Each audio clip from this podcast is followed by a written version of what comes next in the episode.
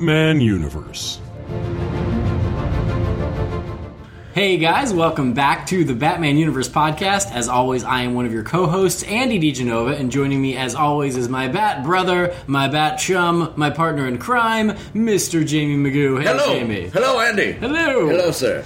And we're back. We're back. We're back. For those of you listening who thought we died or gave up and said, "To heck with this," We died. We did die. We did die. But But- it's Halloween season. fortunately, so it's a good time this to come month back. we came back. Yeah. Yeah. Uh, no, just schedules. Uh, schedules got in the way, so we had to take a couple weeks off. So we apologize for that, but it is good to be back. We will be back this week. We'll be back next week, and then I leave town again. So uh, It you was my fault for the most part for a it lot goes. of them, but you know, I wasn't now, gonna- I wasn't gonna place blame. Yeah, but but now but now it's going to be your fault. It's so that's why I feel okay about Yeah. it. You know, so you I'll, I was the bad guy. I know you'll be the bad guy for a little while, but we take turns. But you know, I think we were talking about it too. Uh, this time of year, it, the last few weeks compiling have been fantastic because this will be like a really nice podcast to come back and like kind of fill. If you've been out of the loop on any of this stuff, we're gonna kind of fill you in on a bunch. But you know, the week to week stuff was getting really. Sparse. Really sparse and slow. So we actually may go into a, I think, a bi-weekly format until things pick up Okay. again. I mean, kind of depending on what you want to do, or maybe we'll just kind of mix it up. But if you if you guys don't hear from us every you know week, we may just be taking the week off because it's a slow news week, Right. Um, so yeah, or just schedules otherwise. yeah, yeah. that's I think between, probably going to happen anyways. between slow news and schedules, you know, it kind of works out in the wash. yeah, anyway. we, yeah, we we like to ramble and stuff, but there's only so much we can do when I- it's like I disagree. this. I think I think we could ramble now until Judgment That's Day. true. We don't know if it's good it or would not, be- though. I didn't say it was good, but we could do it. Agreed. Okay. Yes. It is- that- that's true. There's never a shortage of things to ramble about. Maybe our strongest shows sometimes. I- I know. Arguably, but who, I could, did- I- who could ever tell? I did an episode about Holy Batcast, uh, an episode of Holy Batcast about Batman Day, Uh-huh. and and going in, I was like, I this might be a ten minute episode. I don't know if we have anything to talk about. totally. Hour and a half. Yeah. Just because you just start talking about Batman and Yeah. things just go. And when you're just talking about Batman, it's just like that. It's the just- time just fades away. It does, You're it just does. you're in the zone. You're in the zen. It's like how it should be if you're like with a pretty girl on a blanket in a field looking up at the clouds. Yeah. Time just melts away, Yeah. and, and before you know it, we've hours been in this. passed. We've been picnicking this park for two weeks. I don't know what except, happened. Except it's when we talk about Batman. yeah, exactly. So It's my one true love. as it should be. Yeah. so we uh, we are going to do a little bit of catching up. I'm sure that uh, those of you listening who are hardcore Batman fans know a lot of this news anyway, but Mm-hmm. we just think we want to do uh, our part to make sure that we are up to date with all the big stuff at least. You know, I'm sure Yes, there's some little things that fall by the wayside, but we actually got a good amount of uh, of information about Batman v Superman from New York Comic Con or around that time, which was very exciting. We were Mm-hmm. Yeah. texting each other photos and things. Yes. Uh, so let's start with that. Yes, indeed. So, uh, as Andy had mentioned, New York City Comic Con, they have to, as it being one of the biggest Comic Cons, uh, And they're stepping there, up, by the way. They're like, getting they big. really are. They're Like getting real big. the amount that like people are bringing to New York is starting to rival San Diego. I So agree. good for them, I say. Yeah, totally. Well, I mean, I That's think it makes sense because if you think Because about it's it, not, it's not. I mean, it's great because we live in Southern California. Right. But for people who don't live in Southern California, to like spend the exactly what I was money and the time to go to San Diego, like that's rough. like massive. So, so if you're on the East Coast, this is an awesome option. yeah. And if you live in Colorado, you're just screwed. You know. Denver, Denver Comic Con doesn't bring it. no, actually, they have been really stepping it up a lot as well. Oh, Um, really? yeah, yeah, Yeah. So there's there's Denver Comic Con, there's Salt Lake City Comic Con, which is in I- closer proximity. I'll tell you in Orlando. That'll- No, wait, they do have a good one now. MegaCon or DragonCon? Ah, I forget. I think it's MegaCon. MegaCon that they Yeah, have in. Orlando. I was gonna I was gonna make fun of this one I went to in Orlando years ago because it was the Fonz was there, so that was good. Well, hey, I mean, if the Fonz is there, it's there's the happening. It's happening. But uh, but now yeah, but now even they have a really good one. So yeah, like, They're all kind of stepping up because I, I think, think because of that, everybody wants Yeah. these big cons, but they're becoming a really high ticket deal. Just travel, you know, because all, all the prices and everything ramps up around that time, Yeah. anyways. You know, like hotels, travel, etc. Um, so it's cool to see these smaller cons that actually, you know, probably embody a lot more of what the original Comic Cons, Right, you know, right. were and are probably a little more comic centric Yeah, too. Still, I didn't hear stories about people camping out at New York Comic Con. So, point for them. yeah. Well, I wonder if there were though. I wonder. I probably. eh, Well, because they didn't do like a panel, did they? I mean, there, there were panels. I know there was like a DC TV panel, but like they didn't do like a BVS panel. the I thought they did. did. Did they not? Maybe. Not that I'm aware, of. but I was there. I don't know. Maybe I We're mean, your credible news if source for all if- things if were- we have no idea. If you're at New York. Comic Con and you were at a BVS panel, let us know because I, I don't believe there was a panel for BVS. There were a panel for some of the other things. I know there was like a Legends of Tomorrow panel. You're you're things like probably right. Yeah, because it's you know sort of like San Diego Comic Con. There wasn't really there was a section within the Warner Brothers portion, like cinematic, right. the for Batman Exactly, Superman yeah. and the ex- you know the DCEU. Uh, but anyways, what happened? We said all that We, we said all to say all, this. all that to say this. Uh, there was a, a lot of different things that premiered at uh, New York City Comic Con. And one of the bigger ones uh, was some new concept art we're seeing of Batman, uh, Wonder Woman, and Superman. And uh, just really, really phenomenal concept art. Right, and this was uh, credited to DC All Access. They were the ones who got to release this, so I think that's great that That's really they cool. got an exclusive because I feel like they don't usually get one, which is a shame. They get a lot of really great interviews with creators yeah, and they're stuff. on the inside. Totally. give them, let them build some buzz for themselves. So I'm glad that they got these to drop because they spread like wildfire, and they all had the little DC All Access in the corner. And in this case, I don't mind it because they should get the credit. Absolutely. But you're right. This artwork is freaking phenomenal. I, I love it so much. I love all of it. Yeah. Um, Batman looks amazing. Superman looks amazing. But I, I tell you, the one that, that blows me away the most is Wonder Woman. Totally, I 100% agree. I mean, the the Batman I think is a little weird because it's the likeness is. I mean, Yeah. it, it does look like a little bit of a departure from what we got. Uh, conceptually, it's there, um, but Yeah, the costume is accurate, but you're right. The, The cowl the and the face. Mm-hmm. proportions and the, cowl is, is a little weird. it's a little exaggerated. But the Gal Gadot Wonder Woman, I mean, that's her, and she looks phenomenal. And you know, it's just the lighting and everything. It just has this like like the one of her holding the lasso uh, and looking over her shoulder. It's like talk about like this godlike, you know, divinity. You know, like this Yeah. just. It's just really, really powerful, and you know, hyper realistic um, rendering of her and the costume, which is just totally on point. Which you know, arguably, you know, maybe this was the, you know, Batman is okay, you know, people are going to like it. The Superman costume, there are some elements that are different about the costume, obviously, um, but overall, like pretty, Pretty much close, the same, pretty close to the same. But the Wonder Woman is is the big sell, I think, because people Mm-hmm. really didn't know what they were going to get, and so I think having it be the shining kind of the beacon and all this work is is really. A, a good move and really awesome. Yeah. I think it looks like there was a little bit more oomph put into these. For sure. And, and even in one of the images, she's got that cape again. Yep. So Totally. we, we saw that earlier in some of the leaked promotional art, but Mm-hmm. uh, but here, you know, she's got that big blue cape, and I think that's so. For some reason, I just think that's great. I think it's such a great look, and the, fact that now all three of them will have these huge dramatic capes, so cool. Yeah, it's But so her cape, her cape seems like it will be on for like a scene, and then like It's yeah, going to impede like she's her gonna, movement, Yeah, so- she's gonna walk up with the cape on and then like throw it off, and it's gonna Yeah, be like in slow motion. Yeah, totally like throw down time. Like yeah, so it's. I agree. It's uh, yeah, it's just all looks so cool and just is uh, another you know build to the excitement of this movie coming. Yeah, you know? beautiful.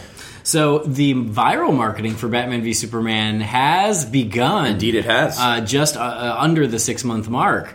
So the LexCorp website goes up. So New York City Comic Con, Batman v Superman had their own LexCorp booth promoting their new LexCorp OS and giving out free USB chargers. They also provided free Wi-Fi for the whole venue. Uh, the official New York City Comic Con website's FAQ page had more information on LexCorp.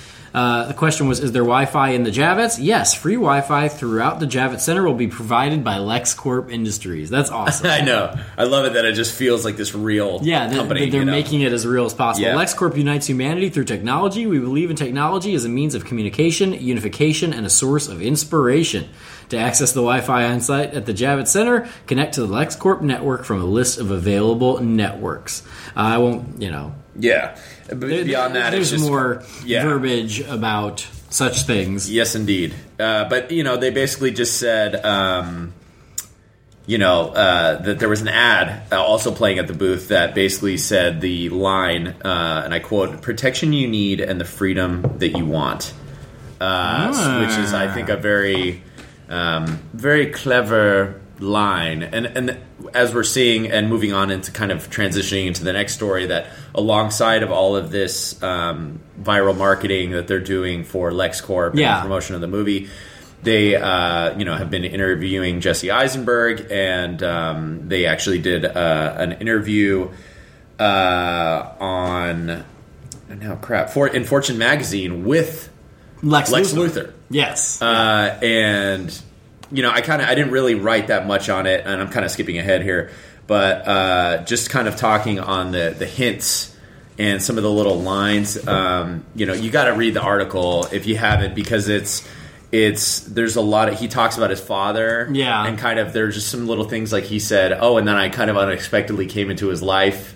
Uh-huh. And while he, you know, and he kind of says something to the effect of, well, you know, if anything, he was a good businessman, kind of implying that he was like a, you know, just Right. kind of a They didn't get kid. along. Like he was just, Yeah. yeah, he, his dad was not really there. Um, but they they really paint Lex Luthor kind of as we all suspected as this kind of for lack of a better phrase, I guess this granola mogul, where it's like he's a very down home, you know, regular guy. You know, he's got his, but he's like, it's like cool, you know, forward thinking. He's got his vegan food truck on site. And you know he's not about this power, and he even kind of takes some stabs at at how his company is not in competition with these you know millionaire play billionaire playboys, and that he doesn't kind of align with them, and that he's really all about you know his own thing. And and, and one of the lines um, was one of the final lines in the article that I put uh, is uh, it says, but he pl- uh, it, sorry. The quote, the line, final couple paragraphs in the article is, but he downplays the corporate generosity le- side of LexCorp, and I quote: "Handouts don't change the world. The true gift of LexCorp is our products. We are on the cusp of unveiling a technology that will change the wor- world forever." When pressed, the youthful mogul will only hit, hint, and I quote, It's about safety. This is a product that will protect you and everyone from threats you don't even know about yet. I don't want to scare anybody much, but there are lots of threats out there, and they are here today. Ah, like, that's so good. What a great. I and the whole article is very cleverly written. Yeah, So, that's great. And, Yeah. uh, the, the thing is, you read these lines in this article, and you can hear it in Jesse Eisenberg's voice. Yeah. At least I can. You know, Yeah. it sounds very much within kind of that persona that he's got. Mm-hmm. Um, there are other things that were mentioned. Of course, Wayne Enterprises. There were Totally. mentions of Kord Industries. There were okay, men- so that one I didn't get. Kord Industries. Yeah. Ted Kord is the Blue Beetle. Oh, see, this is And- where my Blue Beetle knowledge falls short. And so Ted Kord, uh, he has his own company, very similar to like a Wayne Enterprises. That's a, like a technology Okay. company because Ted Kord, that's his thing. Is he is you know he is an inventor. Blue Beetle, at least his version of Blue Beetle is completely tech based. Mm-hmm. Uh, and so, and then later, like the, the current version is more alien based. Oh, okay. But uh, so anyway, it's just a nice little nod to Kord. I knew that had to be something specific, Yeah. but I was I didn't I didn't Google it. some you know uh, some people are hoping that is some sort of like confirmation Wow. of the rumored movie i uh, you know at this point it's just an easter egg but at least it exists in this world Why not? Yeah, they could have easily called it something else, but as we discussed, they're not really. Doesn't seem like they're really afraid to do any of that at this point. And uh, just- and uh, just a lot of uh, a lot of foreshadowing in this article of Tons. what LexCorp is working on and what is coming our way. So really interesting. Lex is also on Twitter. You can follow Lex Luthor on Twitter. yeah, So I'm following him, and then uh, what else was there? There was like a little sizzle or something, some sort of like little sizzle video for LexCorp. Oh, I don't know if I caught that. I saw like the kind of the on the the uh, website, you know, kind of the campaign and just some of the, but you know, that's all just like really techie, Yeah. CG looking stuff. It didn't really, um, but I didn't see it. But as always, Andy with the phone handy, kind of breaking it out right let here. me see if I can. can- let me see if I'm right. I I'll feel really bad if I'm not. It's cool. Well, while you're looking that up, um, in the there was an interview with Vulture magazine uh, uh, that. Oh wait, So it's just a very, uh, it's a very like little slick advertisement for LexCorp and LexOS. Uh, I forgot I had seen that. very Apple-ish. Totally. Yes. That. I mean, obviously the OS thing. You know. Um, I. uh, But I love it because it. It just shows. You know, they sat down and they said, "What would a mogul like this be like today?" Yeah. and they're they're doing it. You know, and that's totally. I mean, everyone is like, "Well, you know, this is this is your social network, you know, guy. Like this is, but he's on a more grandiose basis. You know, Right. um, so I love the OS idea. I love that that's like because that is a perfect way to if you wanted to get some tech out there that you want everyone to use. Right. Well, having an operating system that everybody uses on their phones and computers and everything that we're all so glued to, and implementing some of that tech into your operating system is the perfect way to kind of Right. sort of forcefully get everyone on board with your agenda, which I think may be. Uh, so uh, I I wonder if that came through at all, but I don't know. like that, I, I might cut out the audio just because it, yeah, it was really quiet. but trust us, it's You can cool. find it. Check it out on Go, the, You can go to Lex's Twitter. You can search for it. You can find uh, it out there. Uh, you, you know, I'm not going to make you have to strain to listen to it here. Yes, uh, yeah. Check it out for yourself, and you'll see what we're talking about. Uh, but as I was saying, the the uh, interview with Vulture magazine uh, with Jesse Eisenberg, uh, he's not playing as Lex Luthor, but just talking about uh, Lex Luthor and what kind of a guy he is. Uh, he was quoted to say, "There's." There's this trove of stuff about this guy. A lot of it's repetitive, like he always winds up on the roof of his building, giving some faux benevolent talk about who he's going to change the city. It's fun to make that campy, cartoony stuff and try and put it into a real person, and try to recon try to reconcile the two. Uh, and I guess he talked about how his Lex Luthor is obviously going to be very different from Gene Hackman's uh, classic portrayal and uh, the original Superman's. Uh, and he's noted that this movie is so different, it has a real psychological, it has real psychological underpinnings, and this movie character feels like a real scary person. Uh, so it's kind of cool. We're seeing right now, obviously the the with the Fortune magazine, it's like you're seeing kind of this what would be projected this, Right. this mogul, Yeah. this guy, you know, this The public face. yeah, the Steve Jobs, you know, the, the these guys, you know, this squeaky clean, you know, bright, sunny Tomorrowland future idealistic Right, right. person, you know, uh, and then we're obviously going to see the underbelly. Yeah, of that. Well, with like with like a slightly ominous undertone. You know, it's great. uh-huh. Like even that video is is is very like building a better future tomorrow, but you can't help but feel like it's a little creepy. Uh huh. Uh huh. It's perfect. Well, I, anything like that, I think that we have come to see when there's it feels too squeaky clean. Yeah. Uh, and too polished. The, it's our nature to go. What's this really about? You know, like what? Right. What's underneath? What are you up to? Yeah, what's the filth underneath this shiny plastic surface? You know.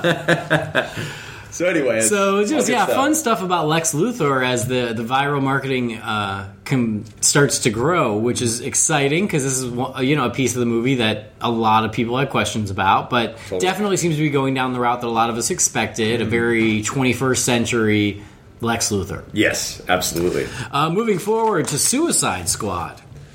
Yes, sir. So Jared Leto was at New York Comic Con. He was. He didn't even come to San Diego, but he went to New York. Uh, but he went in disguise and no one noticed. So he happened to be there right when Comic Con was going on. So he walked the floor. He didn't go as Jared Leto, so he dressed up like a baboon. And so there's this great photo that's been making the rounds of a cosplayer who is cosplaying as Leto's version of the Joker with Jared Leto in his baboon costume, Uh-huh, totally. uh, which is hysterical. and again, just further shows how excited Leto is to be a part of this, which Yeah. is so great. Yeah, absolutely. And and it's cool because, you know, I think just like with the Ben Affleck thing, there was that initial kind of backlash and sort of like, what is this? Is this what is this version? And I think a, many people, to most people, have come around and said, we get it. It's its own thing. It's this new thing, you know, that they're going for. And uh, you know, it's I I think that he's probably I'm sure that there's a part of him that is going and seeing, you know, just kind of with the the people that come to Comic Cons are, you know, it's not just the diehard fans anymore. Yeah. There's a lot of people, but at least you can kind of walk the floor and probably get a general consensus Right. about what people are saying and thinking and you know seeing somebody cosplaying as his version of the Joker and I'm sure there were many Yeah. uh, is a good sign. Yeah, I'd for it's sure. a very good sign. I, I, that is, a, I've noticed that as a trend with the DCEU Mm-hmm. is outrage and then. Oh, I'm looking forward to it. You know, like, it happened with Ben Affleck, it happened with Gal Gadot. Now it's happening with Leto's Joker. Uh-huh. yeah, and it's it's we people, you know, it just takes just takes us a moment to get over that reaction and like think rationally for a minute. it's like your your I wasn't outraged by any of those personally, but I'm just for sure. You know, no, I, I I was I wasn't outraged, but I was definitely were, very dude. I was confused. you were, my my car was keyed okay, with with with That's a separate ha, conversation Ha right now. ha ha ha ha. but I did it in a way that was tasteful, and I did it stylistically where You did. It was you were really happy good. It was with really it. good. I mean, it was so good. I took a photo and had it tattooed on my back. So so at least that worked out Yeah. Uh, but agreed, I was definitely not. Uh, I didn't come out of this going, "Yeah, fantastic," you know, with either the Ben Affleck thing or I didn't go. I didn't Thrilling. shout hashtag thrilling. Yeah, you were already there, man. Uh, it took me a second to remember. Thrilling. thrilling, thrilling. I'm thrilled. Uh, but you know, again, we you know, it's like when grandma's made cookies for years, and then she wants to throw walnuts in the mix, and you're like, and you're like, you're like, grandma, like grandma, grandma. God damn it! Grandma. Why are you doing this? Fudging with the recipe. Listen, I like it. I don't Grams, come here for walnuts. Go to your room. Why does Grandma have a room that she goes to in the house, and you know, specifically for her to go to her room? You know, and why are you talking to your grandmother that way? I don't know, but these things happen. This is a sort of outrage that happens when you mess with the recipe. So that being said, you try the cookies and they're fantastic, and you apologize to Grandma, and Right. she tells Right. you you were an idiot all along. So, Rotten kids. facto. We've all come around. Yeah. So, well, uh, many of us. Uh, I, I'm still. I'm sure there are plenty who aren't. Yeah, of course. The, the tattoos the are good still news a weird I- sticking I- point, I- but I'm over I tend to ignore them, so I don't, Exactly. I, I, I don't even know. It's all. It's all. You do you. You know, like whatever works Yeah. for you. You know, it's just nice to. I think the bottom line is I don't, wanna- let it ruin it for you. I don't want to tell you what to do, Jaime, with your life, but I'm going to for But just here a it minute because Halloween is coming, and you could pull off a Leto Joker quite well. I think. You know, I've been looking for a Halloween costume that would be like pretty you easy have to the, do. the- you have the right shaped face, you've got the right hair, the little you Stop could do it. you could do Leto Stop Joker. It. Stop it. So I'm just gonna plant that little bug in your oh my dear! Can I do it sans tattoos? Would that be too much of a protest? Oh, I don't don't, I don't. I'd, let, I'd allow it. Because I would totally do the whole nines Leto Joker without yeah. the without, or maybe I would I would do some tattoos, just maybe not the damaged just not one. damaged. Replace it with something else, or replace it with thrilling. Leto, here. I know it's going to take some post work, but I think I have it something. with hashtag confirmed. Everyone's like, "What the heck is this?" I don't. I, I feel like every element of your costume is pretty on point, but there's one thing that seems a little off. what are you doing? Thrilling, confirmed. Uh, so thank you, sir. But um, fantastic, Leto, getting out there, Yeah. checking out. You know, the baboon costume, always a always a good one, always a good choice to throw off the fans, uh, as we know. Uh, why do we know that? Don't know. But anyways. Uh, moving on to a little bit more Suicide Squad news. Uh, as has been discussed in the past a little bit, um, the actors who worked on Suicide Squad, uh, including Will Smith, never actually met Jared Leto. They met the Joker and they worked with the Joker, and that's all that they saw. So Will Smith was uh, doing an interview on Beats One and said, uh, I think it's a radio interview, and he said, "I've never actually met Jared Leto. We worked together for six months, and we've never exchanged a word outside of action and cut." We've never said hello. We've never said good day. I've only ever spoken to him as Deadshot and him as the Joker. Oh, so it actually goes both ways. So they don't even Yeah. know each other at Yeah. all. Um, and he said, I literally have not met him yet. So the first time I will, I see him, will be, Hey, Jared, what's up? Will, hey man, how you doing? Nice to meet you.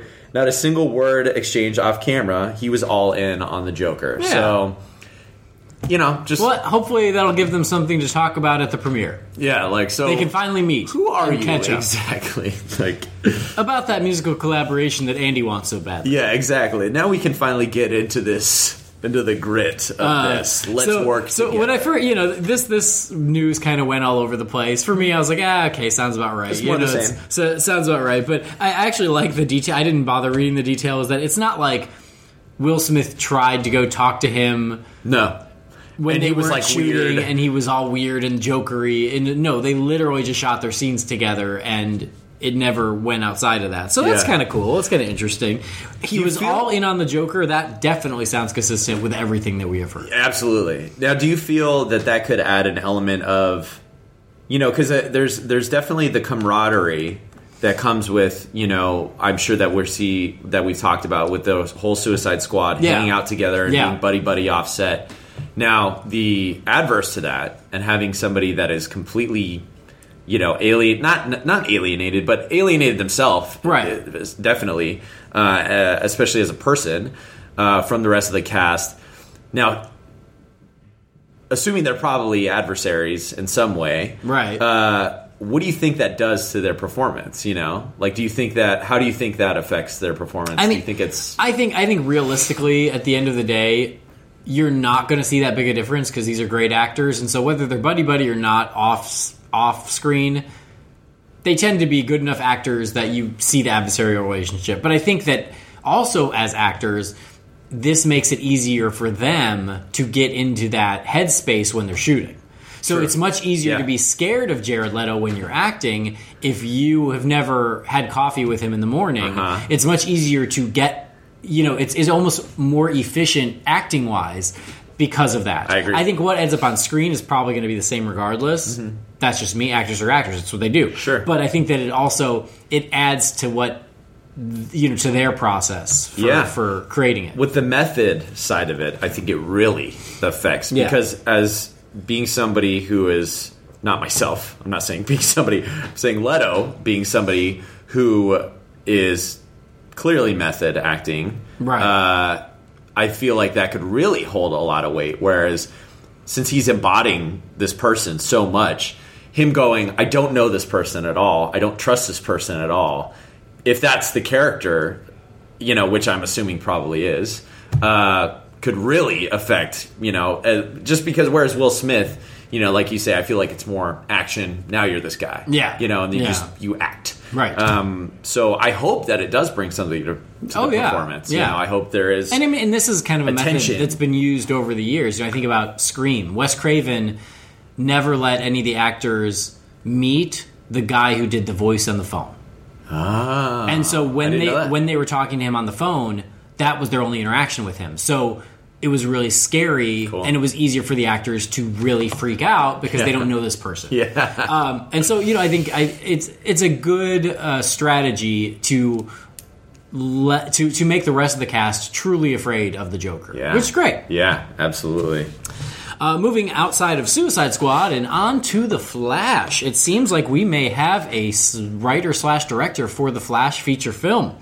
This came from the Hollywood Reporter, which is kind of as legit as it gets. Yeah. Seth Grahame-Smith is in negotiations to direct and write The Flash.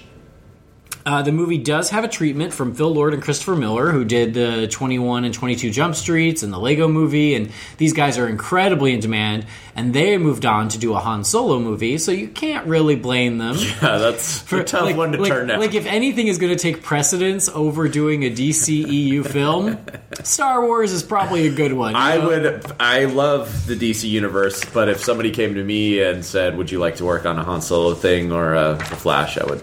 Yeah, same. I mean, so so they did they did write the treatment, and which is great because they're they're starting at probably a really good place. But then Seth Grahame-Smith is supposed to take over for them. Mm-hmm. He has never directed a feature before. Apparently, he has directed some TV, nothing that I have been. Uh, familiar with, Mm-hmm. um, but he did write Abraham Lincoln Vampire Hunter and Pride and Prejudice and Zombies. He wrote the the novels. yes. Um, and I guess he has worked with Lord and Miller before. So apparently they already have a pre existing relationship. That's awesome. I yeah, I have no idea how to take this because Yeah. you know I'm not going to equate his writing of the book with what the movie was that came, which I actually never saw either. It was all right. but you know, yeah, but you know, I know that the uh, But he didn't direct it. yeah, exactly. It's a novelization and and you know a script are completely different things. Right. Um, so I'd be very interested to see what he's directed TV wise. yeah, you know, just yeah. to see. this. This is a tough one because he doesn't have that body of directorial work to allow to give us enough confidence to be like perfect. Or enough, you know, disdain Or- to go. You're wrong. Yeah, you know, yeah. we're just kind of like, It's like okay, don't hurt us. Yeah, do so- it, do it, do it well. it's you know in that way it's kind of a bummer because I want to be like fist pump, perfect, nailed it, and I can't because I don't know what this guy's directorial talents look like. I have no idea. I mean, you can. It just there will be the the fist There's just pump will be like an empty one. Yeah, there's just not much behind it. Yeah, it's just kind of a weaker. Yeah. Um, so, I mean, I wish him the best, and of course, for the sake of all of us, I hope that he nails it. Totally. Uh, because of his amount of experience and the fact that they are looking at signing him, he obviously impressed somebody. You know, he, he must have had a great pitch, or Totally. he's been working with Lord and Miller, and they've been kind of mentoring him. Who knows? You don't But- write a book normally, even if it's a great best-selling book, and then have somebody go, "You should direct this Yeah, movie you, in the you should direct a $150 million superhero film. That's not generally the something that happens. Yeah, Or maybe so- it doesn't, and we don't know. So I mean, I'm a little heartbroken that Lord and Miller aren't doing it because if they were doing it, that would have been a home run. Mm-hmm. Totally. Um, but this one is, you know, I'm cautiously optimistic. I, I I want him to hit a home run, and I hope he does. yeah, agreed. Uh, moving on to TV, so Gotham is in full swing, and uh, this news hit, and I'd say that even fans of Gotham or non-fans of Gotham uh, gotta get behind this. This is awesome. This is because great. this is just so cool. Um, what we're talking about is the fact that Paul Reubens is going to be playing the father of the Penguin on Gotham, and I think that most people, even who dislike Gotham, for the most Oh, yeah. part, Yeah. love Robin Lord Taylor and love his portrayal of Oswald Cobblepot. Uh, and you know, it's Paul Reubens, who obviously, and if you don't know this, this is a really great factoid that I actually knew way too late. Uh, but the fact that he played uh, Oswald's father in Batman Returns, Right. Which is kind of one of those things that you know you can miss very easily, and I did. Well, because he, does, he doesn't time. even have a line of dialogue, Yeah, he says nothing, Yeah. and you know, and it's just in the prologue. yeah, he's not on a on a bar, you know, doing the tequila dance. So I, you know, it's hard for me to recognize him Yeah. when he's not doing that. No, this is this is so great, and and uh, you're right. I know people who like do nothing but spit venom at Gotham. Who went, okay, that's pretty. cool. This is awesome. Yeah, like they're going to get people to tune in just to see what he does with it. And and um, uh, what's his face? Crap, I can't forget, or I can't remember his name. Uh, he just started on the show as the new uh, head of the GCPD. Michael Chiklis? Michael Chiklis was on the radio this morning talking about them at uh, New York City Comic Con Mm-hmm. and how um, Robin Lord Taylor was as excited to talk about it, as excited to be with everyone, and and he was like laughing maniacally, telling everybody about you know the fact that Paul Reubens was going to be playing his father, and how the likeness of the two and sort of their you know because they they, They have do, this really right. clean Yeah. you know weird like they've got that light skin, there's this really kind of sharp.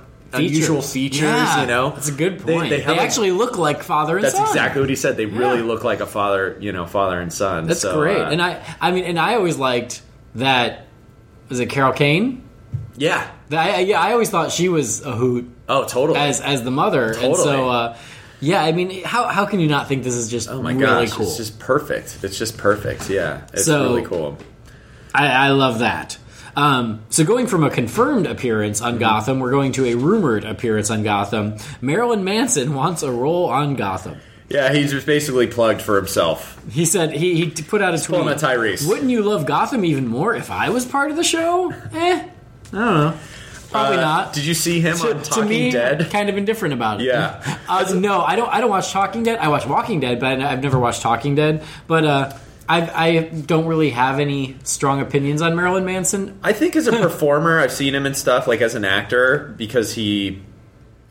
I think he's just good at playing weird, Mm-hmm. you know. And if you don't give him too many lines, he's he's pretty good. Like Okay. he was in Party Monster, and he was like this really weird guy. Oh God, Yeah. That's a crazy movie. Crazy I movie. forgot about it. Uh-huh. Oh my god. and he fits perfectly into yeah. that So scene. it's a it's, very it was a fascinating movie. Yes, bizarre and But frightening. Oh my god. Uh, but yeah, he's he's in Nice that. pull. Yeah, thank you. Uh, he is. He says very little in it, and he's sort of kind of this background element. But I feel like he could do well in Gotham in that respect because he sort of has that macabre nature. Obviously, Yeah, right. Sort of. He definitely has that macabre nature, which the show sort of has. Uh, and yeah, it'd be cool seeing him in it, but you know, I think giving him too many lines or too much control could be what I'm referring in on the Talking Dead. He was just all over the place, and people are like, "Is he drunk? What's happening?" Like Yeah. he's he was just very weird, and not in the way that you would think Marilyn Manson would be weird. It was like just confusing and unusual and kind of irritating. All right. So, anyways, all that to say, yeah, I hope that as a as a somewhat you know a prop in the show, I think he would be awesome. But uh, other than that, I don't know. D- Don't give him a, a, a leading yeah, don't, don't make him a regular. yeah, please don't. Yeah, all uh, right. kill him off quickly if you do. Uh, so yeah, we'll see what happens with that. Uh, there's Tyrese Gibson in it. All right. Uh, did I skip over? Stuff? no, I, I did. I, I was just messing up my pages here. Okay. So animation. into animation. So we have our uh, Batman Bad Blood trailer that just came out. Have you seen this? I have. Looks pretty cool. I love it. Well, it's I'll a Dick ya. Grayson Batman. So, hey, buddy. And he's got the yellow oval. I like it. Dude, I like it. Yeah, so that was one of the first things that. Yeah, I, I saw it. the original featurette for Batman Bad Blood Mm-hmm. uh, because they announced it kind of as a Batwoman movie. But then when Oh, you okay. saw when you saw the when I saw the teaser, I was like, oh, it's like a Bat family movie. Totally. And I I love that because I'm a huge fan, of course, of the entire Bat family. And even though they've made appearances in these animated films, like it's such a cool idea to really shine the light on them for an entire film. Mm-hmm. So I think that's awesome. And then to see the final trailer. I love it. I think it's great. Like I like the interplay of the entire Bat family, and then introducing Batwoman and Batwing. Yeah. so cool. Yeah. Um, and the, the only thing that I don't want to say I haven't liked, but has not been my favorite for some of these these last few is I I don't like the Batman costume that has been in like Justice League War Yeah. and uh, Batman versus Robin. I'm, I'm not a huge fan of it. Yeah, they really are keeping with that design. Yeah, they really are keeping with it. And I'm not. There's something. There's something weird about the way the ears like curl back and stuff. I'm not a fan. But Uh-huh.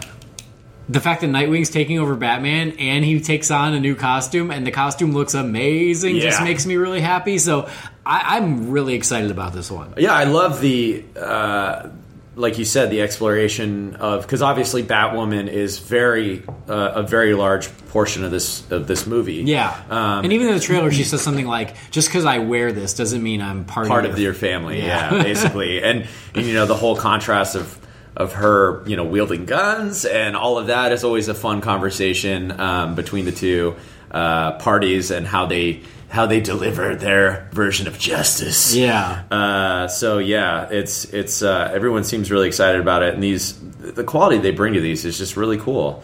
Um, and actually, I think let me jump ahead over here uh, because this belongs over in animation. Uh, but the Batman Killing Joke, little note news Yeah, about that. yeah. New York City Comic Con. So yeah, um, James Tucker, the supervising producer of DC Animation, he shared that uh, he is giving permission for the Killing Joke animated feature to be rated R if they see Or rated. A R E, as I wrote. rated rated Oh yeah, R. it's rated R. the Killing Joke is for pirates because it will be rated R. Make it make it so. So he's saying that it, it the, so the Killing Joke has permission to be rated R. It's Yes. not confirming that it's rated R. Uh, it's not saying it will be, but it's saying that if they want to make it R, that they are allowed to do so. Mm-hmm. So I did see a lot of a lot of hubbub about this. Some people go, "Great, it's a scary, dark story. Don't pull no punches. Go all out." Uh, and then I've heard people on the other side going, "No need.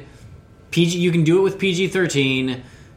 Don't go crazy. Yeah. I, I fall into the latter camp. I don't think you need to make it R. I agree. They did Dark Knight Returns Yep. beautifully Yeah. in PG thirteen. Yeah, exactly. So I don't think Or one you- of the main villains is a crazy Russian chick with tape over her boobs. yeah, Like Not- uh, swastika You- yeah, tape swastika tape. Yeah, over her boobs. Yeah, exactly. Uh, yeah, and you can do it. yeah, and and there's a scene of the Joker stabbing Batman repeatedly, Yes. and then cracking his own neck. Yes. I'm okay. I Yeah. think they're good. I think they can find a way. Uh, so yeah, for me, I don't think they need to go excessive uh, just to get the R for buzz. I think that it would do them well to tone down any of the sexuality and things in the in the comic and not like really I don't think they need to pull it back any more than they did in the comic. Right. I, because I don't I think that what's as we've discussed, I think what happens in the comic has been embellished by many Oh, yeah. to become Yeah. something that it isn't. Right. Um personally.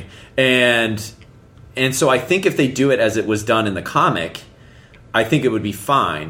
But if anything, I don't think it's I don't think it's as crucial to the story to where they really need to make sure that they focus on it. Right. I think the point of that scene, and I think we've discussed this, we've definitely discussed this, uh, is is the shock of of the of the act. Yes. and the shock, and the, and that he's trying to get mentally to Gordon. Yes. and you know, so it's not about you know, there's this rape and all this stuff that people are kind of projecting onto it, which Yeah. I don't, I don't ever remember seeing at all No, it's in not. the book. It's not and I there. don't think is in there. It's it's people assuming it. Yeah, it's Yeah. the shock of of you know what he's showing Gordon because it's your daughter in a very vulnerable state, Right, you know, and right. and a, abused and terrible state, and and that's the point of it. Right. So whether you show, you can show that somebody is beaten and, and naked and vulnerable.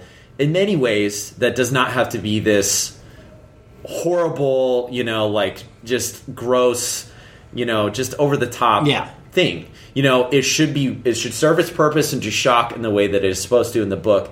But going anything beyond that I think is gratuitous and could celebrate it in a negative manner. Yeah. And I, think totally it's agree. unnecessary. I totally agree. You can you can get the point across, make it clear what is happening, Yes. without being explicit. Yes. uh, you know, shadows can cover up a lot. Yeah. and so it can be very obvious that certain characters are nude without being like, and here's some nipples in your Batman movie. You know? Exactly. We've all don't- learned that nipples don't belong in Batman movies. They don't. You know, don't. do we learn nothing? Learn from our mistakes, guys. Come on. So, so no, I agree with you. You can absolutely be true to the comic, even that portion of it, without being gratuitous. Yeah. and stay in the PG thirteen realm. Yeah, exactly. If this was if this was a book that was centered around the theme of sexual abuse and things like that, and there was that act that was committed, and there was some sort of a message about you know don't yeah obviously the the horrid nature of this sort of thing and that it happens i would be okay i would say yes make it r and make it about that because that's what it's about and it should right. be it should be you know not to embrace it but to show you know to shock everybody and horrify them about this sort of thing and you know as a means of um, educating people and kind of giving the you know respect to people who have been through such a traumatic event or something similar to you know Right. acknowledge them and say, hey, you know, this is awful. Uh, but it's not about that. So Yes, it is just one. It was just one element of a bigger story, Yep. and so yeah. So to blowing that up to bigger than what it should be, unnecessary. I think it'll. ch- I think it'll actually ruin the story and what it's about. yeah, it could. yeah, it it could distract from the actual. it'll story. center it around something that it's not intended to be about. Right. You know. Uh, so yeah, either way, I'm really excited about it because Yeah. I think these adaptations are phenomenal. Right. You know, I think they're really cool and they do a great job. I mean, to the point where it's like I've watched them and I'm like, I could have not read the comic and really felt like I did. You know, Mm-hmm. even with the Dark Knight Returns and everything. So. Uh, very, very Notes. interesting. Yeah, yeah, it is kind of the Cliff Notes version of it. So, uh, moving on to some other news. Uh, you know, we talked recently about how Bill Finger is finally getting his due for helping co-create Batman and many elements of the Batman mythos. Well, Bob Kane, even in death, has to one up Bill Finger. Not to be outdone. Not to be outdone. So Bob Kane is getting a star on the Hollywood Walk of Fame. Uh, this came from Newsarama. Batman co-creator Bob Kane will be receiving a star on the Hollywood Walk of Fame. Uh, it will be unveiled in a ceremony at 11:30 a.m. on October 21st on Hollywood Boulevard. It will be live streamed at www.walkoffame.com. Uh, it will be given to Kane for the category of motion pictures and will be in front of the Guinness World Records Museum. The following quote was shared Kane's creation of American cultural icon Batman is every child's dream superhero. We're excited to honor the man who gave life to this great character, said Walk of Fame producer Anna Martinez. Fans from all over the world have been waiting for this monumental day. I don't know about that. And we. Uh, we Okay. Sorry, I mean, well, let's just be real here. Um, and we, all over the world, there could, you know, there could be one guy. Maybe there's a petition I- country and I, one was guy completely unaware of. I don't know. and we hope Kane's shiny star forever inspires generations of creative minds. So uh, very cool. Of course, I'll have to go check it out, take a photo. Um, It's definitely cool, but it's one of those things that if you don't know this, and I'm sorry to shatter the reality for you if you don't, um, these stars are not something that are just granted um, and given to these people because they are so phenomenal they deserve it. Yeah, This so- is something that their people petition for. Ask for permission, and then they have to pay for it, and Yes. it's like ten thousand dollars. Yep. So much like award shows and things like that, where everyone thinks that you know, oh, these people are just invited because they're phenomenal. It's like no, they sort of invite themselves. They ask to be invited, and then are eventually selected. You know, to to be a part of it. So not to take away from. Bob Kane or any of the other people that are are in on the Hollywood Walk of Fame and all that. I mean, even though I kind of am, uh, I really kind of am. Uh, but at the same time, it's like you know he obviously was a part of something phenomenal. But you know the timing of this is really kind of it's like weird. Come on, Yeah, you know it was like, it was like they announced like- the Bill Finger thing, and then Kane's Like- estate were like, "Oh hell no!" Yeah, exactly. Like just up in arms. And Yeah. so it's like it feels a little like, eh, well. Yeah. Bri- I loved Brian's idea that we should go down there and protest wearing giant finger costumes, like just Ah. be big digits running around. I was like, I don't have enough care in either direction to Right. ever even argue either side. you Yeah, exactly. I mean, that's fine. You know, he did he did co-create Batman, so totally. Get, you know, they you both got- deserve credit. yeah, they both deserve credit. So you know what? Good on you. Yeah, I hope that Bill Finger gets his star someday Yeah. on there as well. Now we got to start petitioning for that. yeah, oh jeez. It never ends. Here comes the letters. Oh. Uh, so um, the there's a little news about the teaser for Batman Begins. Yes, sorry. This was. I'm glad you saw it. Um, so the this is something that I think just came around because I think uh, Jonathan Nolan did uh, AMA on Reddit. I think that's why this Okay. kind of came up. Um, but there was a teaser for Batman Begins that both you and I hadn't actually seen. Yeah, I don't think I was- ever saw this one. I, I, or if I did, I forgot it. yeah, it's it's one of those things that I I've discussed with these guys that the Batman Begins I was like way late on it and I like the movie like came out before I even realized because it was this weird point in college where I wasn't watching TV. And and so I totally missed it, but it's this fantastic teaser um, with this dialogue that totally sets up the movie so beautifully Uh-huh. and so perfect. Uh, and he uh, I, I actually wrote the or put the dialogue here and it's from bruce wayne i think you should read it andy I should read I think, it? i think you should Oh, read it i want you to do your bruce wayne All right. okay They told me there was nothing out there, nothing to fear. But the night my parents were murdered, I caught a glimpse of something. I've looked for it ever since. I went around the world, searched in all the shadows, and there is something out there in the darkness. Something terrifying, something that will stop, that will not stop until it gets revenge. Me. beautiful beautiful i love it i love it great job man Thank you. i love it when i can like when we get into that space and i'm like picturing that coming out of the like an animated version like a voice i love it so fantastic job uh, so as you can hear you know the, just a beautiful beautiful line uh, Yeah, of yeah. dialogue to to It does seem vaguely familiar. Maybe I saw it. I don't know. Eh, whatever. I mean, it's who cares? You've seen the movie, so it's okay. I think. I think Well, let's just say when this news came out, people were like, "Mystery solved," and for me, I was like, "I don't know what mystery you're talking about." yeah, yeah. Because I mean, honestly, everything that you see in that teaser is in the movie. Yeah. it's only the line of dialogue that is not in the movie, um, and it makes sense. And so basically, Jonathan Nolan uh, commented on uh, that that line, and I guess people were saying, "Why isn't this in the movie?" And I'm going to do a horrible British accent to uh, say what he said. And he said, "I wrote this in a couple hours in my brother's trailer." while he was shooting in the scene, shooting the scene in which Bruce is arrested for stealing Wayne Corp supplies on his journey. Remains of some of my favorite writing from these films was written specifically for the trailer. Wouldn't have worked in the film. So, okay, All right. makes total sense. Yeah. you know, like uh, no no harm done. Like it's a fantastic piece of dialogue that would have definitely thrown off a little bit of uh, what is happening, what happens in Right. the actual movie. So, anyway, it's just kind of a cool thing that. Uh, yeah, it's true. Like, where would you say this in the movie?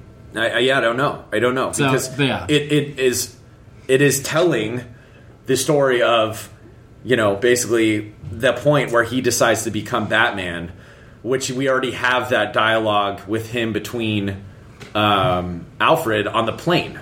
Right. Where he basically tells him he needs to be something more, he needs to be a symbol. Yeah. That encompasses this. And the, we see him go through that journey of why Uh-huh. he realizes that. So having this dialogue doesn't make any sense. But it's great. It's cool. Swell. Swell. So moving on to my favorite subject, Halloween. I put a Halloween category Thank Andy. you. That's so nice. I knew it needed to be. so Warner Brothers rolls out some Halloween costumes of Batman and his friends. Yes. So Batman, who is always a fan favorite, made an appearance in the top three on all top costume lists, including adults, children, and pets, according to the National Retail Federation's 2015 Halloween Consumer Top Costumes Survey. Whew, that's a mouthful. Yes, sir. Little fans can help keep Gotham City safe this Halloween with the deluxe Batman Unlimited Kids costume or the Batman Unlimited Nightwing costume. And adults can play the part by dressing up as Batman Arkham Knight, as the Batman Arkham Knight Harley Quinn deluxe costume. So there's some photos of some new Batman costumes that are out there. Much like we kind of assumed, Batman Unlimited is kind of their new go-to for the younger crowd. Mm-hmm. So uh, I just like that there is an official sanctioned Nightwing costume for kids. I think that might- Totally. if it's not a first, it feels like one. It- it- yeah. I don't. I don't, I don't think I've ever seen a Nightwing costume that wasn't a fan made. yeah, something. So that's great. So it's really cool. and and honestly, the Arkham Knight Harley Quinn one, really Nailed good. it. Really good. Nailed it. It looks very quality too. It does, yeah. The image is like really tiny. I'm sure it's I'm sure it's very thin as they most of these store bought ones are, but the photo look, she looks great. But who's complaining? Anyways, uh, yeah. So, so I'm, I'm sure it's it's kind of curious actually that I mean that this is one that is the perfect costume to roll out for the adult costumes. But I'm like I'm a little bit surprised they didn't do a, a little bit more um, with the other costumes or I like have a couple more costumes from the Arkham series. Yeah, But truthfully, yeah. this is the easiest one to do because all of the other ones just there's a lot of makeup or Right. like hard parts. So you know great. This is the one to do if you're going to do any of them. Uh, but all the kids' costumes just look fantastic. I love it. Sweet. It's just very cool. Uh, moving on to more merch, Mr. Drew, uh, Mr. Magoo. Oh, you almost called me the other Jamie. It's early. Oh, now it's on. Oh, now okay. it's on. Me and Bat Raider. You can call me Cross. I don't care. It's okay. We're, we're both good Jamies, so it's, It's okay. true. It's not. He's like he's not like a bad villainous like evil version of me. Well, it depends know, on so- the day. I get. ooh, uh, depends on if, if the Raiders have lost, I don't want to be around it. Uh, so moving on, so a little bit more of the announcements on uh, from uh, New York City Comic Con. Not really announcements, but just, some of the premieres. Yeah, lots of lots of merchandise. Yeah, some some more merchandise. So we saw um, the it was at the some of these items were at well all these items were at the DC booth, uh, but Mattel showed off a couple more figures from the upcoming film. Uh, we saw the Batman version of the film, um, which is called Knightmare Batman with a K. Uh, Yeah, so the, confirming the, the, the desert Batman. desert Everyone's been calling coat. it Desert Batman, but according officially to this action figure, it is Knightmare Batman. Which I think we covered um, that this was the speculation that this scene Could be a dream. was a dream sequence of sorts. And sorts. this seems all but confirmed now. yes, absolutely. So, So yeah, we're going to call it. Yeah, Hashtag confirmed. I love it, man. That felt good. Felt really good. We needed that. I know. Now to write it down. yeah, so I can Quickly. find it again. Uh, so you know, it's a really cool looking figure, and you know. No surprise that they had this figurine, and I'm sure we'll see a really high end version of this as well. Oh, yeah. just because Batman in a trench coat is just bitching. It is. It's so cool. Have you ever seen? Uh, there was a there was a comic. I think it was a one shot, and I think it was a Robin comic, maybe. Uh, But it was Damian Oh, yeah, He- yeah. With that, he, he was was like his future. Mm-hmm. night as Batman. Yeah, and he he had the cowl, but you know nothing else fits really. Yeah. So he wore the cowl, it was kind of oversized, and then he wore the trench coat. I loved it. Yeah. I was like, this looks Well, because then because then they did the the miniseries that took place in the future where Damian was Batman and he had the same kind of trench coat look. man, I don't. What, wait, this It was, a in- four issue miniseries. I think it was called Damian, Son of Batman, and it it, it was Andy oh. Kubert. Oh, So yes. the artwork was really great. You're right. Okay, now Yeah. I do remember that. Yeah, no, totally. So yeah, I love it. You know, again, it's just. It just it just like really has that awesome blend of the noir film of Yeah. feel of Batman Well, and yeah, Batman because it is. These toy companies love like the variations on Batman. You know, Arctic Attack Batman, Camo Batman. Yeah, like, exactly. Like at least this one makes sense. So Arctic you know, Attack Batman. it's so awesome. Uh, but we also get an action figure of Alexander Luthor himself. Yes, sir. Um, Ooh, Alexander, so formal. I know. Well, that's his that's his name on Twitter, so I feel like I need to call him that. Yeah. I want to show him respect. I don't want him to come You don't hit want me with a block of kryptonite. Yeah, exactly. You're not. A, we, we want to stay on his good side. Yeah, so it looks uh, pretty like- how you expect. Looks like looks like looks Lex like a Luthor, guy. Looks like uh, jeans, t-shirt, and uh, sports coat. You know, It basically is the uh, Jesse Eisenberg action figure, Yeah. like as you would expect it to look like. yeah. Uh, but a couple other the elements that were there, and actually, there's one mask that, or a, a hat that I'm seeing here that was not a, a picture, not on the site, uh, but there's was two Batman hats. So one of the, kind of the armored um, eyes on the on the top of a kind of leathery looking hat, and then the one with the big symbol and the kind of the stitching. Uh, both new era caps, but there's also a Wonder Woman hat I'm seeing in the background here, and it looks like also there was a Superman hat. So Yeah. my apologies for not for not uh, covering these, but um, basically uh, these were just some of the uh, the uh, cool wearable things that they're kind of starting to get more into Yeah. and showing these off as well. when as this merch starts hitting, forget about it's it. It's ridiculous. Forget like about it. every day of the week, you know what you're wearing. Like Yep. So uh, there goes my money. Is there other other merch stuff here? Yes. So speaking about variant versions of Batman, uh, this did you not get? It, it's this weird, No. this weird transition. I got it. But there's a Square Enix DC Play Arts variant Spartan Batman that has been revealed, uh, which is pretty badass. It's it's really cool. yeah. Uh, I don't really know how Batman and Spartans collide, Yeah. but do I care when you see a figure like this? Not really. Uh, so after making the rounds at shows such as the Tokyo uh, 2015 game show, details about this variant Batman, timeless Spartan Batman Play Arts Kai figure have been released.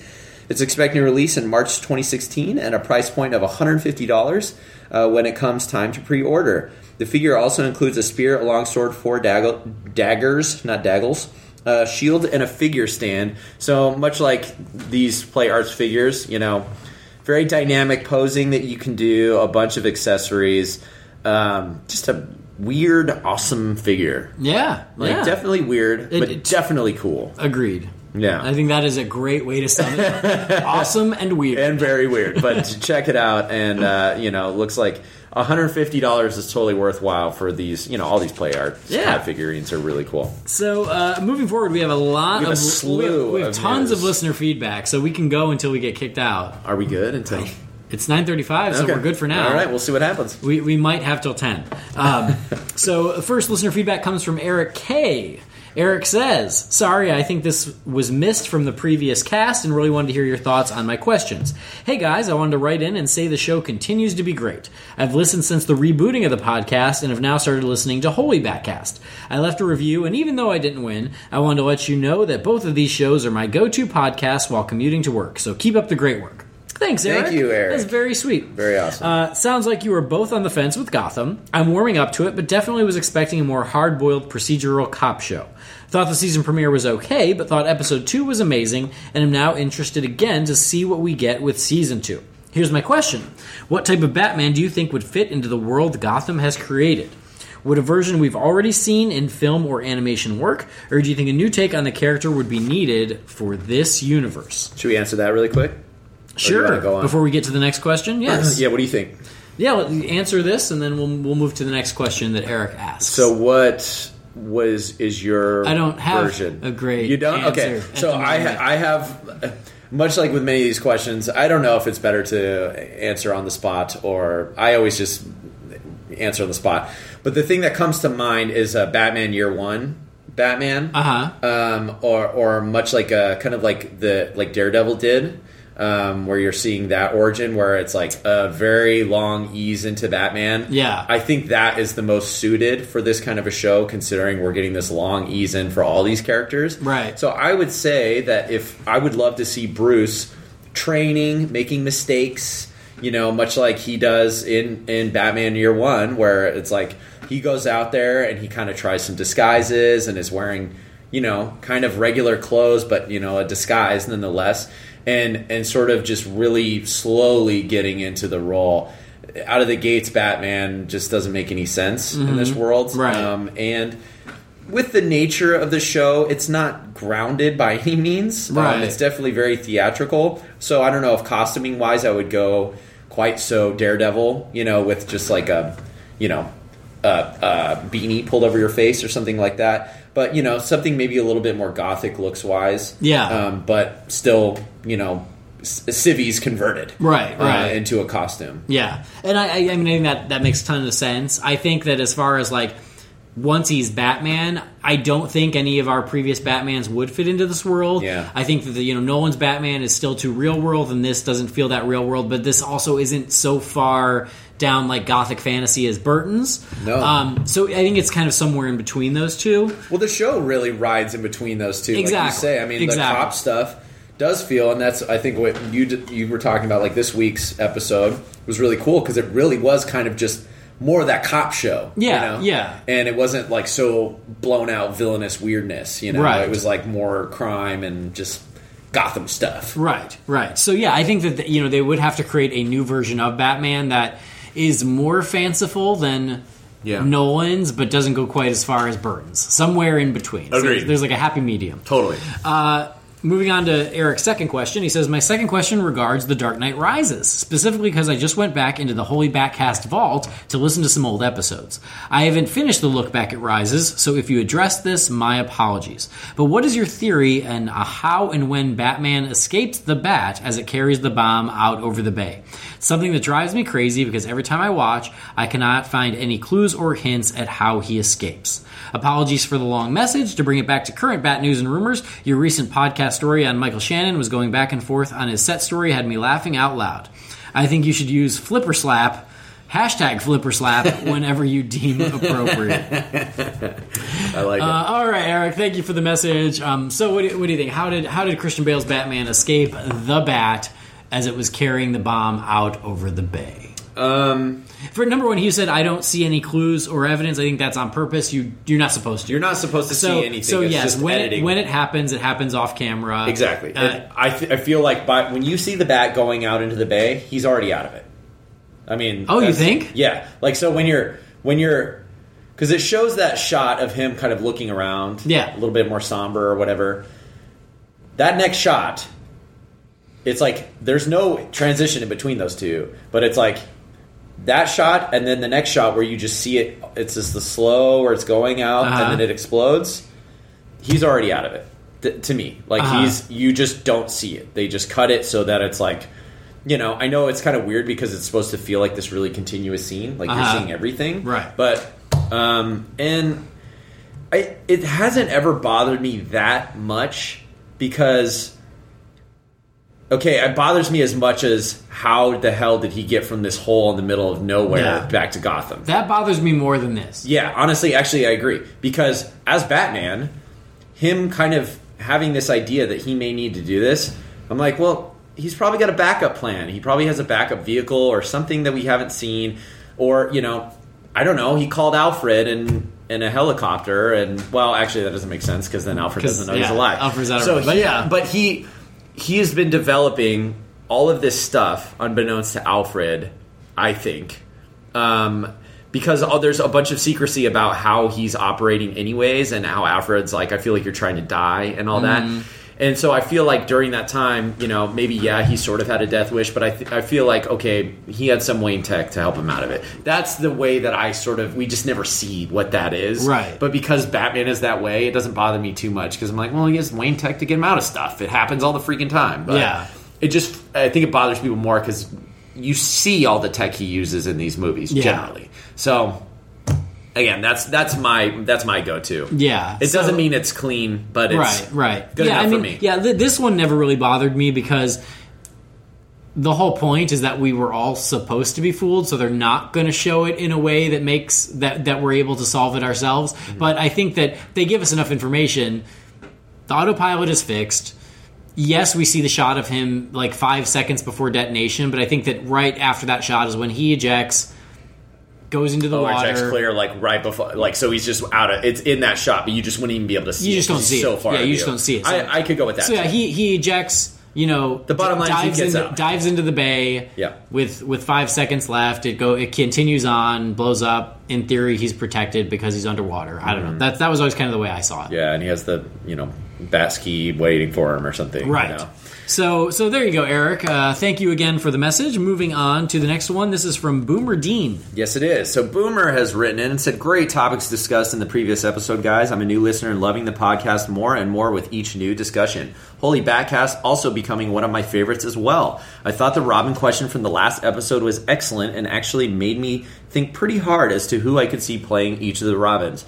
I really liked the Nick Hoult suggestion. As for Zac Efron, I feel like he would be a decent choice given the age of Dick Grayson, uh, that I feel many fans are accustomed to, and the resemblance could easily pass with many fans. I have I just have never seen him play any roles requiring action slash fighting sequences, nor do I believe his acting range can adequately adequately capture the Dick Grayson that Chuck Dixon has set the bar high with his incredible writing ability for the character. I was thinking maybe Richard Madden, Robb Stark in Game of Thrones, or maybe Aaron Ter- Taylor Johnson, who actually was has superhero acting experience sprinkled with similar Nightwing humor. But because that was already touched on, I wanted to ask if you you guys, if Gal Gadot would have played one of the villains in Man of Steel, who could you see as your two top Wonder Woman replacements? I would say Kate Beckinsale from Underworld or Gemma Arterton uh, from Hansel and Gretel. Uh, thank you guys. All Uh, right. yeah. Good, good, good stuff, Boomer. Uh, yeah, I, it, and it's funny because I, I considered Nick Hoult when we were talking. I think I brought up. you Nick brought it up, and I, I'd actually thought of it already, but it's like I, I Well, immediately, no, no, I just, I, I'm I just immediately will eliminate people if they are already playing another superhero. And because Nick Hoult is playing the Beast, I I immediately eliminate him. Same thing with Aaron Taylor Johnson. He's you know he's done Quicksilver, he's done Kick Ass, so I didn't even bring him into the conversation. Mm-hmm. Um, but no, I think he could have been great too. Uh, I've seen a lot of people say that they want Matt Bomer to do Nightwing, which from a visual standpoint, I totally get. He's on American Horror Story. He was in Magic Mike. Oh, He was, Yeah, he- okay. you know, he gets thrown around with these superhero. The only problem said Magic Mike, The only problem, the only problem is that Matt Bomer is my age.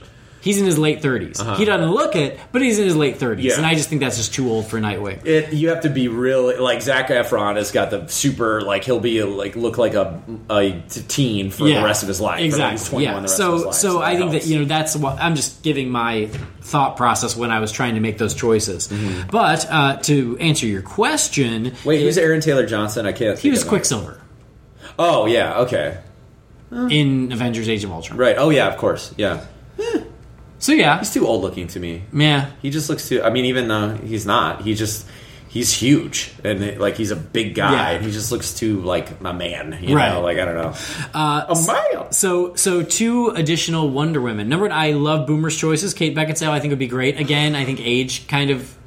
She doesn't look it. She looks mm-hmm. amazing. I'm not mm-hmm. saying anything, but I'm just as far as the longevity of the role. You know, she's in her mm-hmm. 40s already. That's why you know, kind of Totally. rule, rule her out. I love Gemma Arterton, so I love that choice. Totally. Um, the other two choices I'll throw out there that that I you know before Gal Gadot was cast, I was a huge uh, fan of Lynn Collins getting it. Lynn Mm-hmm. Collins was in X Men Origins Wolverine, and she was in John Carter as Dejah Thoris. Mm-hmm. Yeah.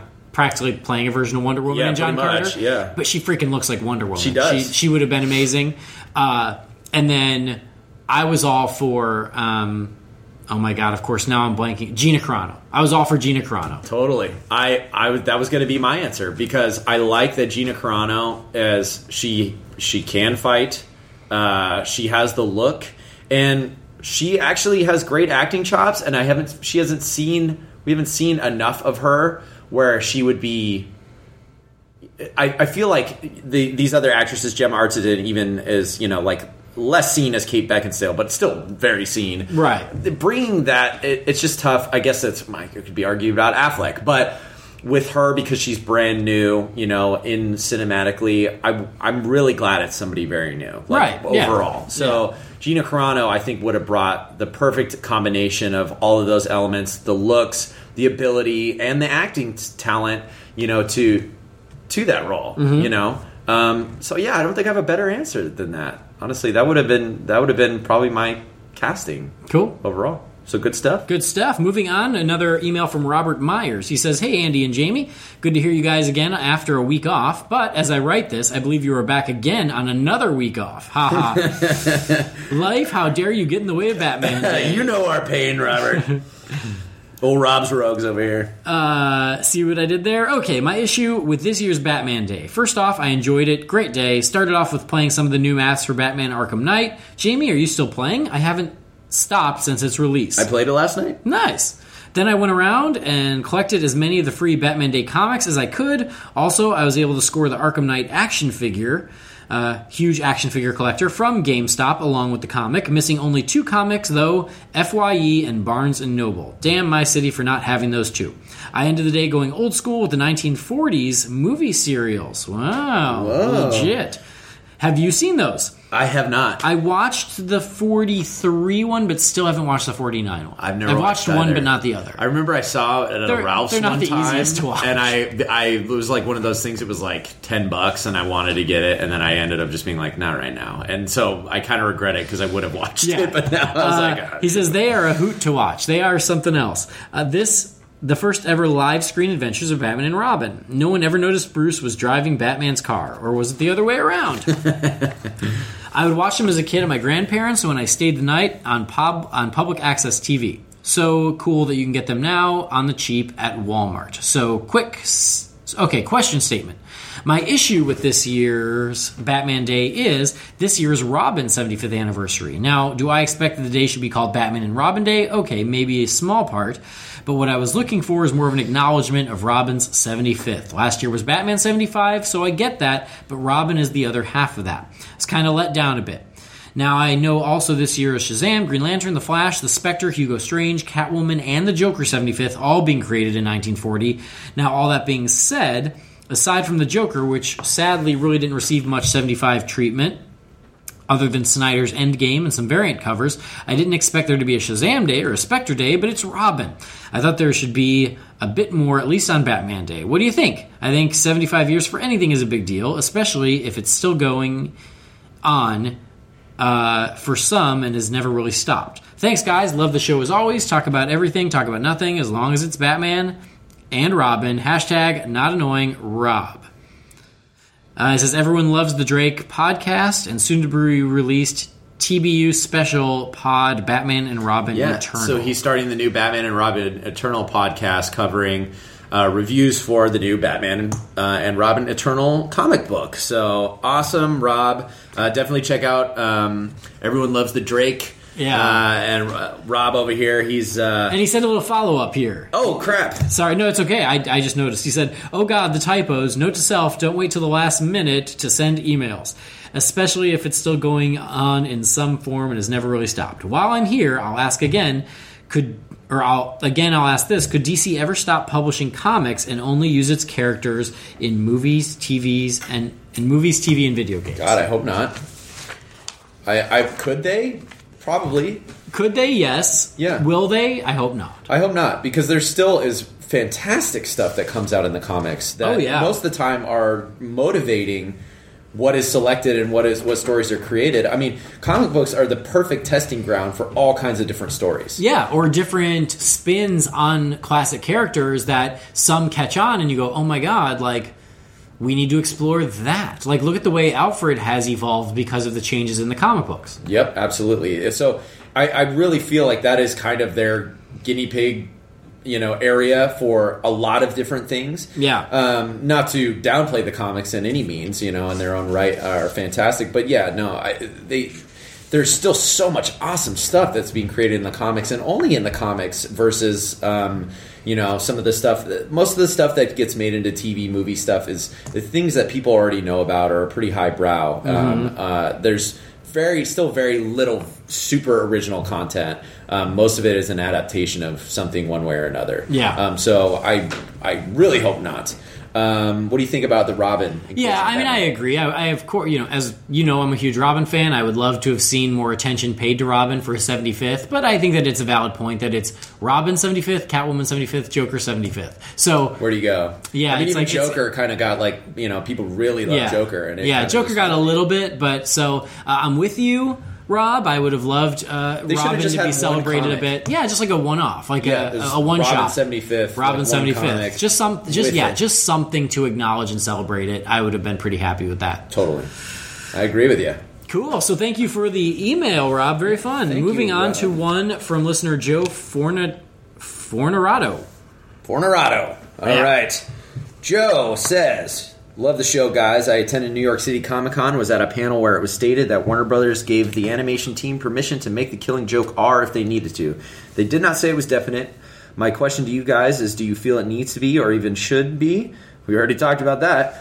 Personally, I think as mature as mature as the book is, it still implies most things and could easily stay within the PG-13 rating. We agree with you.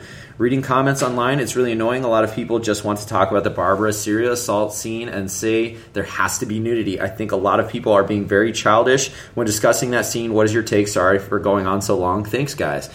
I think we already covered it. We covered it, Uh, yeah. so, like, but, I mean, we but definitely- Joe, we agree with you. Yeah. We think we think there are creative and effective ways of doing it within PG thirteen.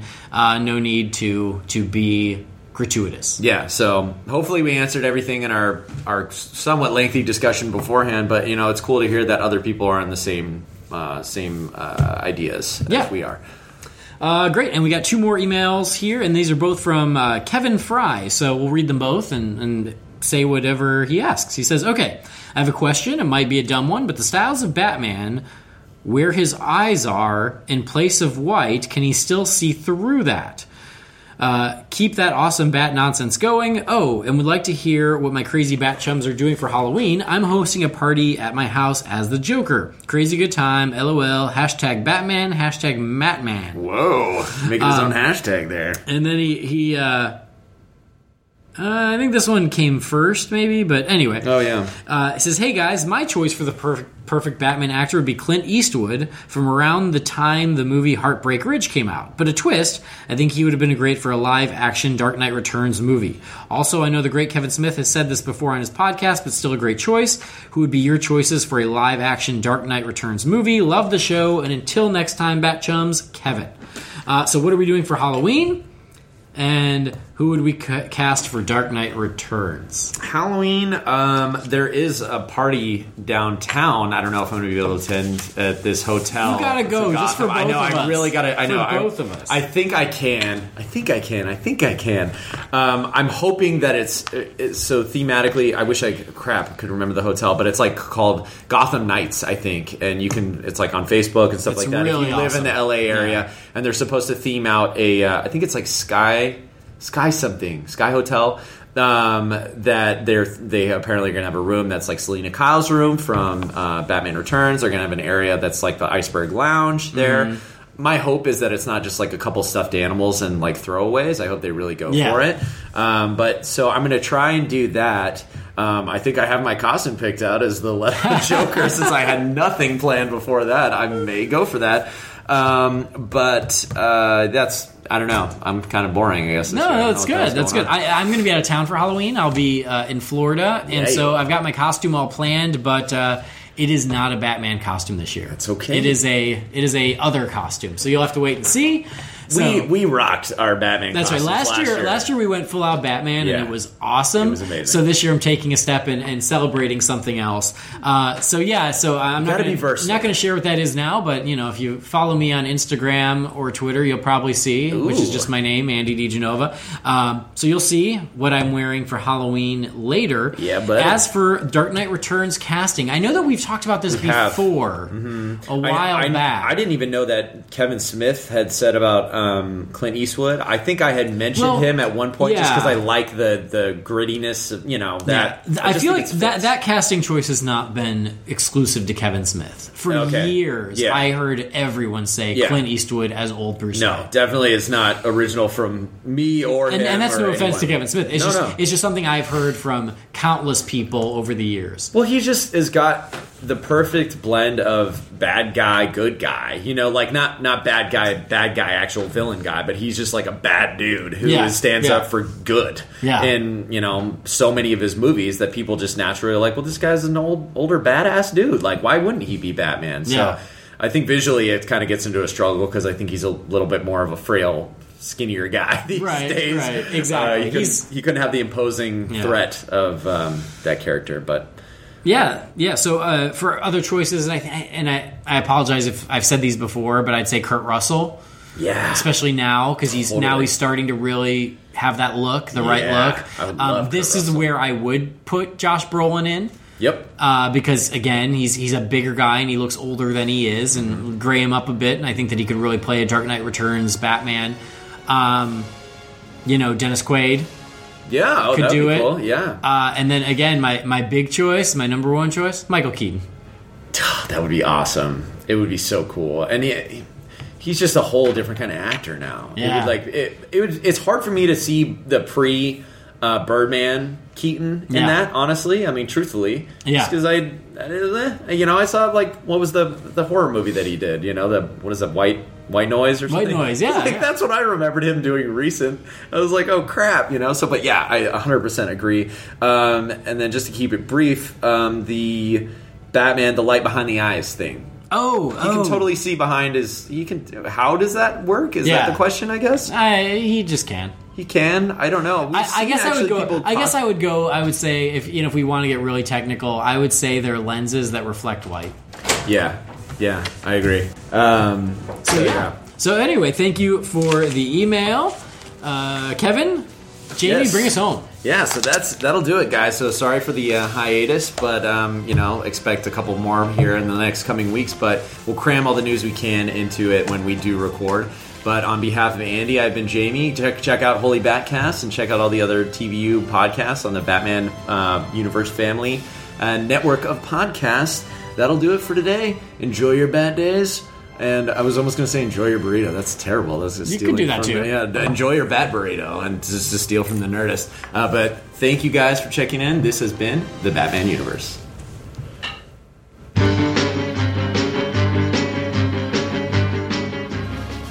The Batman universe is not affiliated with Warner Brothers or DC Entertainment. The thoughts and opinions expressed by the participants are theirs and theirs alone and do not represent the companies or organizations that they happen to work for.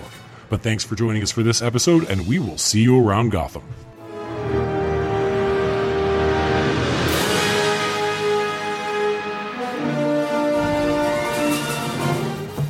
Well, let's go. Oh, I'm the intro, so That's- I'll go. You go. I'll go. You do you, man. Uh-uh. back in mm-hmm. town. Boys are back in town. yeah, buddy. Hey guys, welcome back to the Batman universe. As always, I am one of your hope.